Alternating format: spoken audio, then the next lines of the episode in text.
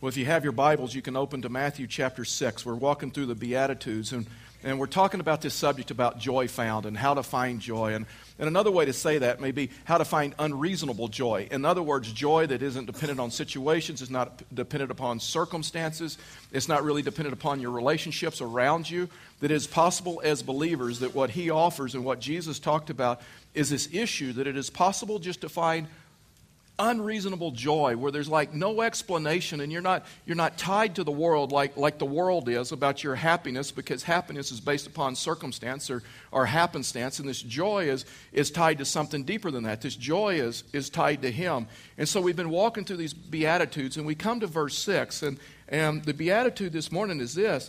And he said, But blessed are those, or in other words, joy is found, or unreasonable joy is found in the man or the woman who thirst and hungers for righteousness, and then he gives a promise. And In fact, there's a lot of the Beatitudes, he's tied to a promise that if you do this, if you live life like this, then there's something, there's a benefit, there's something that happens as a result of that. And so the Beatitude says, Blessed are those who hunger and thirst for righteousness, for here's the promise, for you will be satisfied.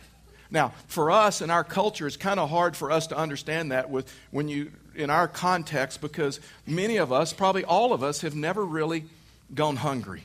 We have probably never really truly starved, and we've probably never really truly gone without water. We've never gone without nourishment. If you look at our, our society, if you look at our world, you find that, you know what? Most of our stuff is geared around food, right?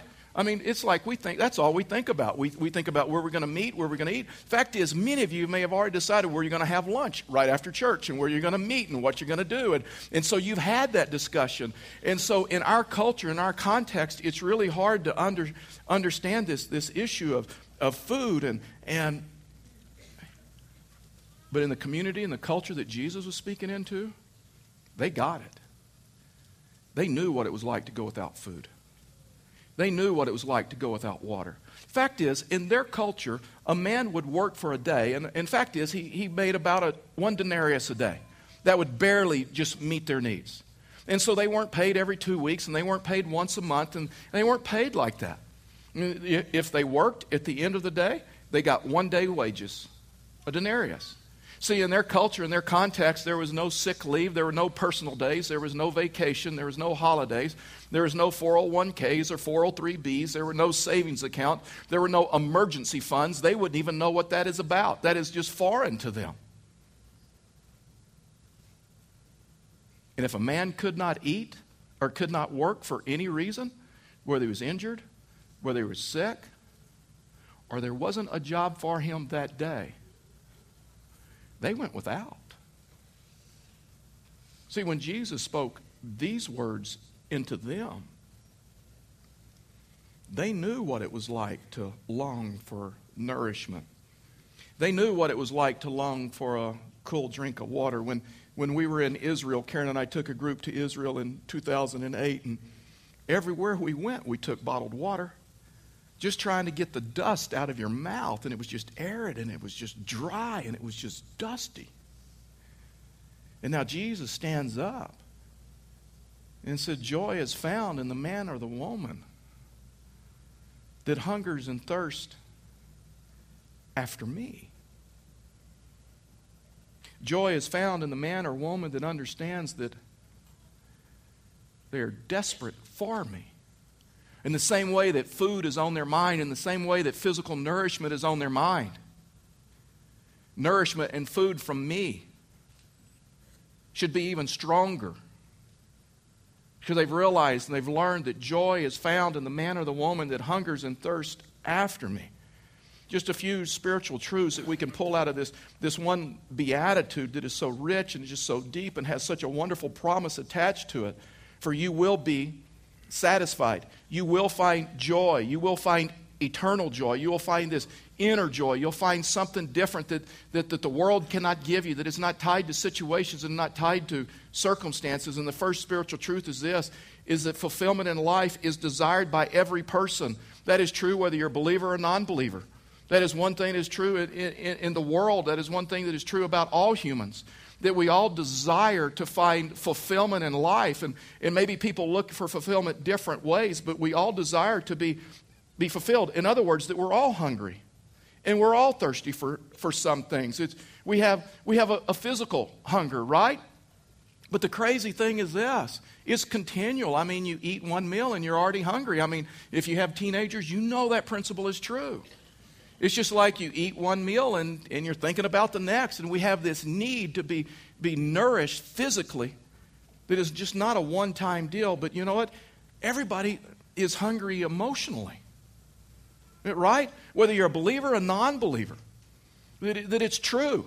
That everybody hungers emotionally that they hunger for relationships. They hunger for relationships that will, will, will complete them, some would say. Or they find joy in that, or they're driven by this issue of loneliness and they just don't want to be alone and they just don't want to deal with loneliness. And so they, they believe, and maybe it's misplaced, but they believe that if I find the right relationship, if I find the right friend, then, then you know what? I can be fulfilled emotionally or relationally uh, Wednesday night, uh, Karen and I both had meetings here, and our meetings both ended up late, and so we were hungry. And so we walked out of church together, and Karen says, God, yeah, I, I could really go somewhere and eat. How about you? And I said, I'm about to die. And so, uh, so we went over to Applebee's. It was about 8.30, 9 o'clock at night. We walked in Applebee's. They seated us near the bar. And so I looked over at the bar, and I was kind of, as we were visiting, because uh, I'm ADD and I know what all is going on. I don't know, not only know what all is going on in the restaurant, I know what everybody's talking about. And uh, that's just the way it is when you're ADD. And so, fact is, my family knows that. When we're at a restaurant and the kids are wanting to know what's going on at the table next to us, Dad, what's going on? I said, Well, you know, here's what's going down. And so I tell them. It, it's not that I'm nosy, it's just a spiritual gift. And so, so I look over at the bar and I was shocked with the number of people that were there by themselves, drinking a drink and watching a sports game. And I turned to Karen and I says, Look at that. That's crazy. They could drink a drink and watch a game in their home. Why they come here? Karen's like, because they're lonely. They just want to be in a room full of people. They don't want to sit at home alone and drink a drink and watch a game. Fact is, they would rather sit in a room with a group of strangers just to try to get rid of. See, single bars are like the loneliest places on the face of this earth. I mean, you know of another place where complete strangers offer to buy another stranger something? It's weird, right? Have you ever been in Walmart, ladies, and someone walks up to you and says, Excuse me, ma'am, can I buy you a toaster? you know what? Late enough at Walmart, that could happen. but you know what that drive is? That drive is because people are, in fact, as psychologists, counselors tell us one of our strongest drives is to be in a relationship. We'll even compromise in, in relationships knowing that they're destructive, knowing that that one night is not worth it. That we're going to lose our family, we're going to lose relationships around us because we've bought into a false belief that fulfillment is found, joy is found in relationships. We're also financially hungry and thirsty, right? I mean, there's some people that have come to believe that joy and peace is found in money. That if I can get a pile, big enough pile of money, if I can get a big enough savings account, if I can have enough homes and enough toys and the best car, the best homes and best clothes and all of these other things, then I'll find joy. I'll find satisfaction. And people will compromise values, compromise beliefs because they're so starved and they believe that money, possessions, will bring fulfillment. I just finished the, the biography of Steve Jobs. Steve Jobs developed an uh, iPad and you know, Apple computers and that whole deal, and, and recently died early in life. And it was just reported that, that, that, that Apple has $100 billion in cash on hand, which is more money than our government has on hand. It's a scary deal on all kinds of levels, right? Now, you think in our lifetime, if there's any one man that found fulfillment through finances and wealth and riches, it would be him? His biography is one of the saddest books I've ever read. Do you realize with all the inventions, Pixar, Apple, iPad, iTunes revolutionized the music industry, revolutionized the computer industry, revolutionized the movie industry? This man never found fulfillment. This man never found joy. He died never feeling like he was good enough, that he had fulfillment, and he had joy. They're spiritually hungry. God's created this way. One philosopher said that every one of us is created with a God shaped vacuum a desire to know Him, a desire to. Do you realize there's never been a culture, there's never been a civilization discovered that did not have some form of worship in their culture? Some form of worship, trying to connect with Him spiritually and trying to have meaning and joy in their, in their life? You see, the deal is this this isn't a, this isn't a Christian, non Christian issue. This is a human issue. Everybody desires to find fulfillment. But the second thing is this it's just a sad principle. Jesus talked about it. Not everybody will find fulfillment. In other words, fulfillment will not be found by everyone. That's why Jesus said, Joy is found in the man or the woman, joy is found in the man or the woman that thirst for righteousness, for they shall be satisfied. Now, listen, a lot of times when people talked about thirsting and, and, and, and hunger for the physical sense, they would use what is called in the Greek a genitive case. And that meant that they, they hungered and thirst for a little piece of food, a little bit of water, that they, that they hungered and thirst for just a little bit that would get them through the day, get them through the meal. That's all they cared about. But it's interesting, when Jesus talked about this, he did not use the, the genitive case, he used the accusative case, which means this when you hunger and thirst for all of it. Not a piece of it, not a little bit of it, not just a part of me, not just a little bit of me, but when you and I come to the point that we hunger and thirst for all of Him, you find, you find joy. See, the most miserable people that I meet sometimes are people in the church. They got one foot in the church and they got one foot in the world. They don't really want all of God, they just want a little piece of Him. Just enough to relieve them of some guilt, just enough to relieve them of some shame, just enough of Him to hopefully give them eternal life. But they really and truly do not desire all of Him. To where it changes everything about them to where it changes their priorities and it changes their value system. It changes the way they handle their marriages and their dating life and, and their professional life and their career. It changes the way they, they align up with their, their goals. It changes the way that the things that they, they thirst for and they hunger for. See, C.S. Lewis said this. He said, Most Christians don't want enough of God to change them, just enough to give them some social responsibility. To where people respect them See, there's a lot of people that do not find joy in the Christian life because they, they really don't want God to change them. They really don't want to change their values and how they live their life. And maybe you're here today and you say, you know what? I don't have any joy. And I'm miserable. I may look good on the outside, but down deep, I don't have that unreasonable joy. I don't, I don't have that joy that's not tied to circumstance and situations and and maybe no one knows it but but you. Jesus says you know what the problem is? The problem is this. You don't want all of me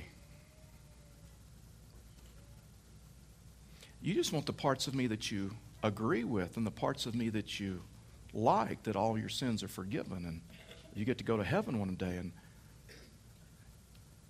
and I'm not the real authority in your life, you are. And Jesus says, joy is found. See, sometimes it's like spiritual malnutrition. To where we hunger and we thirst not seeking after the things that can fill us or fulfill us or because of joy. Or it can be after seeking not the whole thing and not all of it. And we wonder why don't we have joy? Why don't we feel fulfilled? Why don't we have purpose and meaning in life? Solomon. The whole book of Ecclesiastes is written about. He was, the, he was the richest, wealthiest man of their time. There's no way he was ever going to run out of money. See, he believed that you could find fulfillment in, in money, and you could find fulfillment in possessions, and you could find fulfillment in fame, and you could find fulfillment in success or popularity, or, or you could even find fulfillment in, in, in sex. In fact, instead of Solomon, he had 2,000 wives. That means 2,000 mother in laws. Not that that's a bad thing.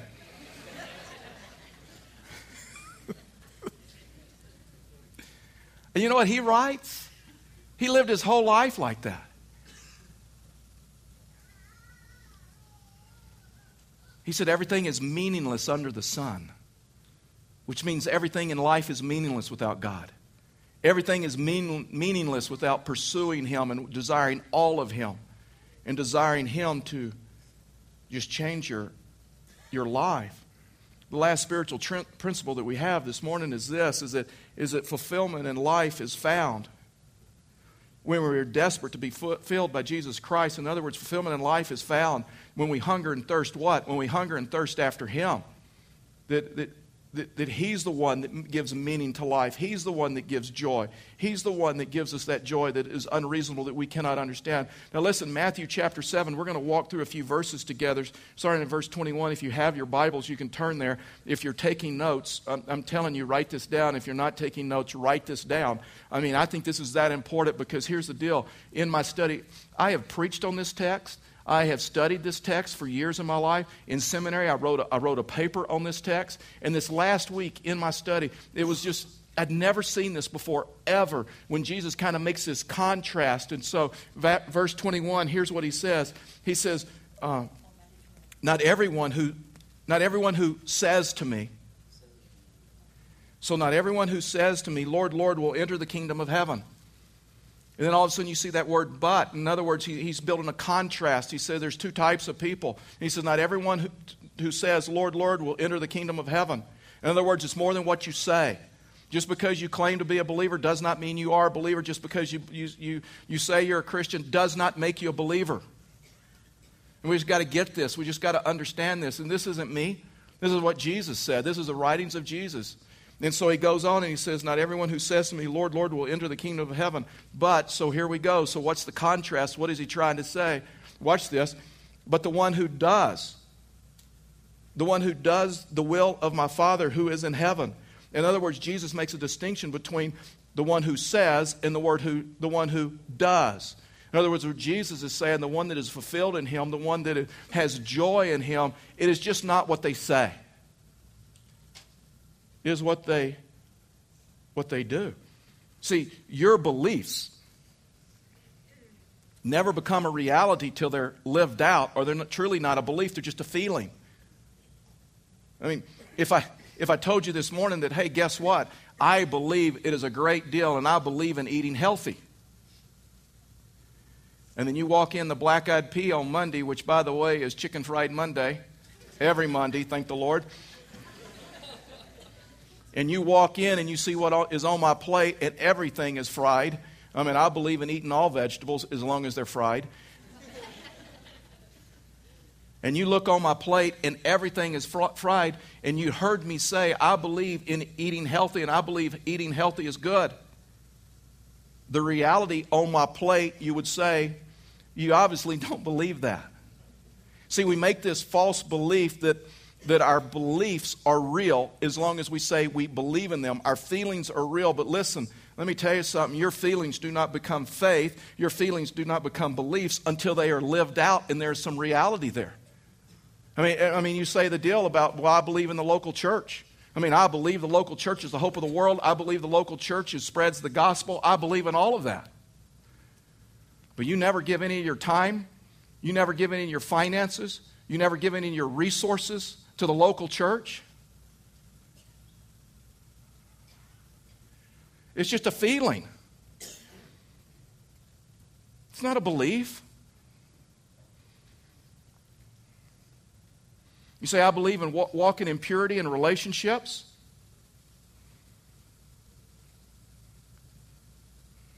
I believe in loving my wife like the church loves, like Jesus loves the church. And you don't live that out, that is not a belief. That's a feeling. That's what Jesus is trying to get across. That's what Jesus is trying to say. See, we live in a world where it's just easy believism. We live in a contemporary Christianity world to where we say, you know what? You're a believer. If you just if you just give if you just give the least little bit of evidence that you believe in him, then we'll call you good. We'll call you a Christian. You just say the right things. You just say, Lord, Lord. the contemporary Christian world that we live in does not connect with what you say to what you do. Doesn't matter. You, you can live however you want. And as long as you say you believe in God, we'll call it good. And what Jesus said, wait a minute. There's a day coming. Verse 22, when many, well, let's just let's just read it. And on that day, many will say to me, Lord, Lord. So all of a sudden he begins to give his list. Did we not prophesy in your name and cast out demons in your name and do many works in your name? See, that's what religious people do. See, religious people always go back to their list. Well, here's my church attendance. This is the church I was a member of. Um, this is some of the things that I did. See, that's what religious people do. Religious people, that's all they can do. They cannot talk about relationship. They cannot talk about like knowing Christ and hearing from Him. They cannot talk about opening up His Word and how it speaks to them. See, people with a list, people who are religious, always go back to the religious, mindless things that they do because they believe. It's in what they say. See, psychologists and counselors understand this, this principle. And they will tell you when people come in their office that they can have all kinds of beliefs. A person can believe they're Superman, a person can believe they can fly, a person can believe they can jump off of a building and survive. But if there's no reality, if there is no proof in them, that is not a belief. Fact is, you know what they call it? They don't call it beliefs. When any individual comes into their office and says this is what they believe, but they don't live it out in their life, they don't call it beliefs. You know what they call it? They're delusional. It's a delusion. That's what Jesus is trying to understand or trying to get us to understand. And so this guy goes through his list. So in other words, this guy was at a Bible believing church, wouldn't you say? I mean, this guy's at a church. I mean, I mean, they prophesied his name, they cast out demons in his name, and they do miracles and mighty works in his name. And here's here's just some things I started thinking of. If his list doesn't get him to heaven, then my list won't get me to heaven. Never done any of that. I never cast out demons out of someone. I never had healing services where, where people that, that were blind could see or people that were in wheelchairs could walk. I've never done any of that. Jesus is trying to get them to understand it's more than what you say, it's more than what you claim. You know what this guy was claiming? Jesus. Let me tell you the church that I was a part of. Here's what went down in my church. I was a great church. Man, they prophesied in your name. They kicked out demons in your name. We saw, we saw God do some unbelievable things in our church, and Jesus says, Yeah, you were never really a part of that church. And you just attended. You just watched from the stands. You were a spectator.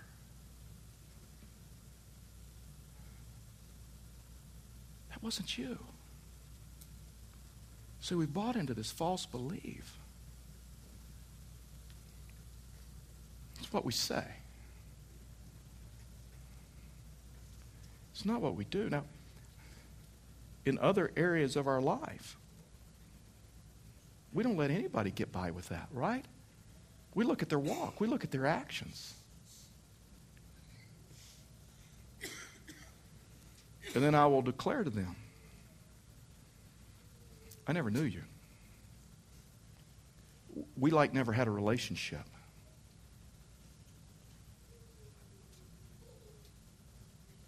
Like, your life did not change because of me. Your value system and your priorities and everything about you stayed the, the same. Your list doesn't make you a disciple of Christ. Your list doesn't make you a follower. I know him and he knows me, and because of that, it changed my life. It's in what you say and it's in what you what you do. I don't know if you've ever been around people that dealt with malnutrition and and I've been to Bialystok, Poland, and saw it, and uh, took a group to the from this church from to the Dominican of the Republic, and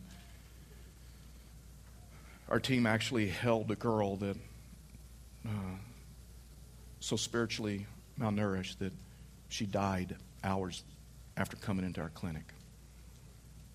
But maybe you've seen pictures on TV of that. Here's the interesting thing about physical malnutrition children's stomachs are, are bloated to the point when you look at them, you think they have eaten everything in sight. You don't even think they're hungry. I mean, you just look at them and you look at how bloated their stomachs are. You look, you, you, you, you think they're filled, but they're dying on the inside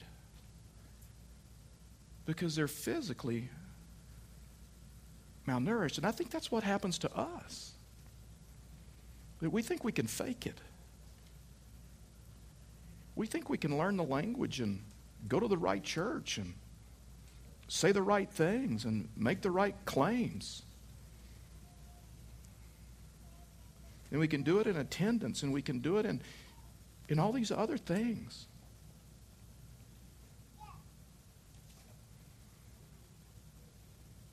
And Jesus is saying it is true. You can do a lot of things in church and not have Christ. You can be full of ministry. Here's the scary thing you can be full of ministry and not full of Him.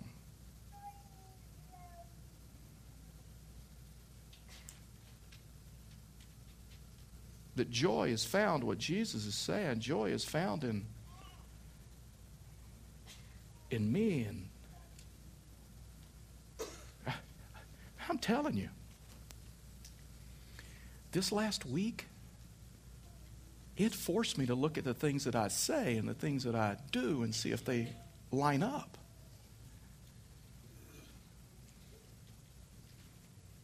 And you, you can say that you believe that God will meet all of your needs and take care of you.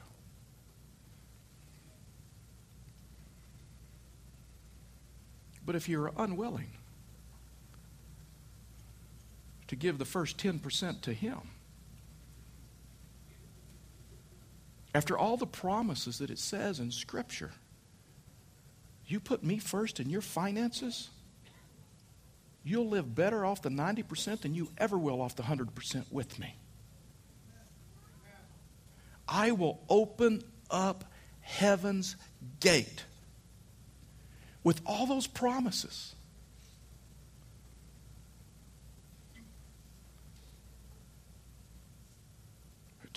To where you say,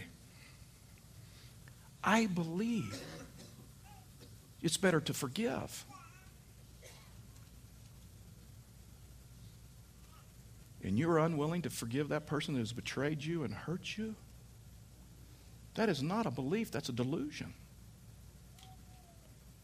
Most of us do not need to hear another sermon on forgiveness and read another scripture on forgiveness. And we need to learn how to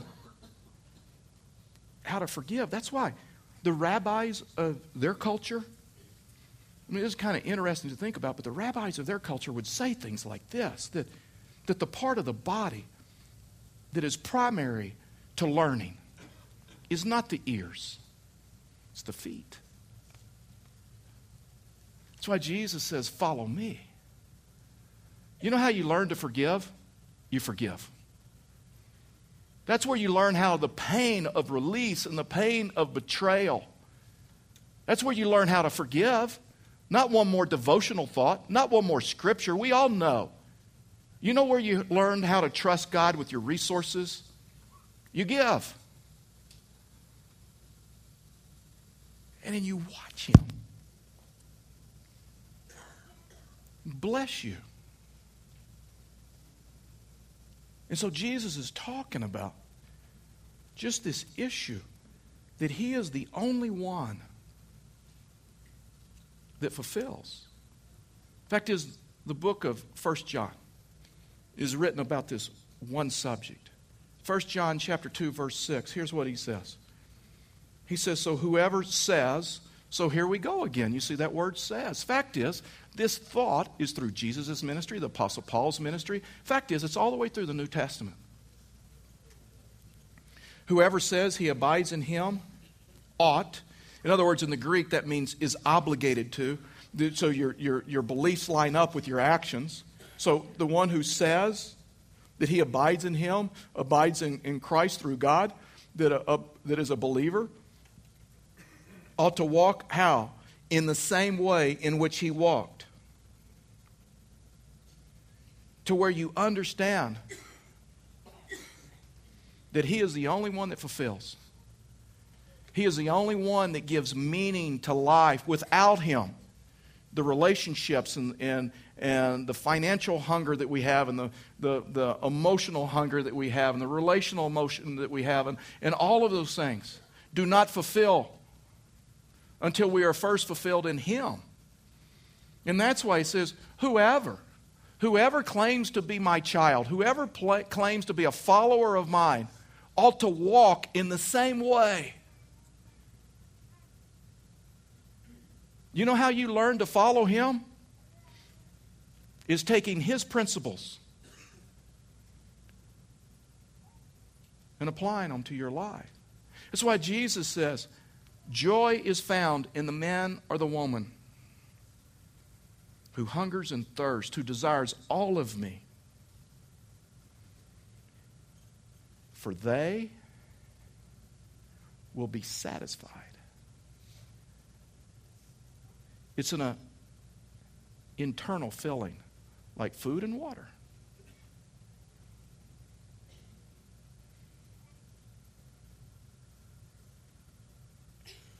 It means that they will be satisfied to the point that they will have spiritual blessing that they cannot explain and understand.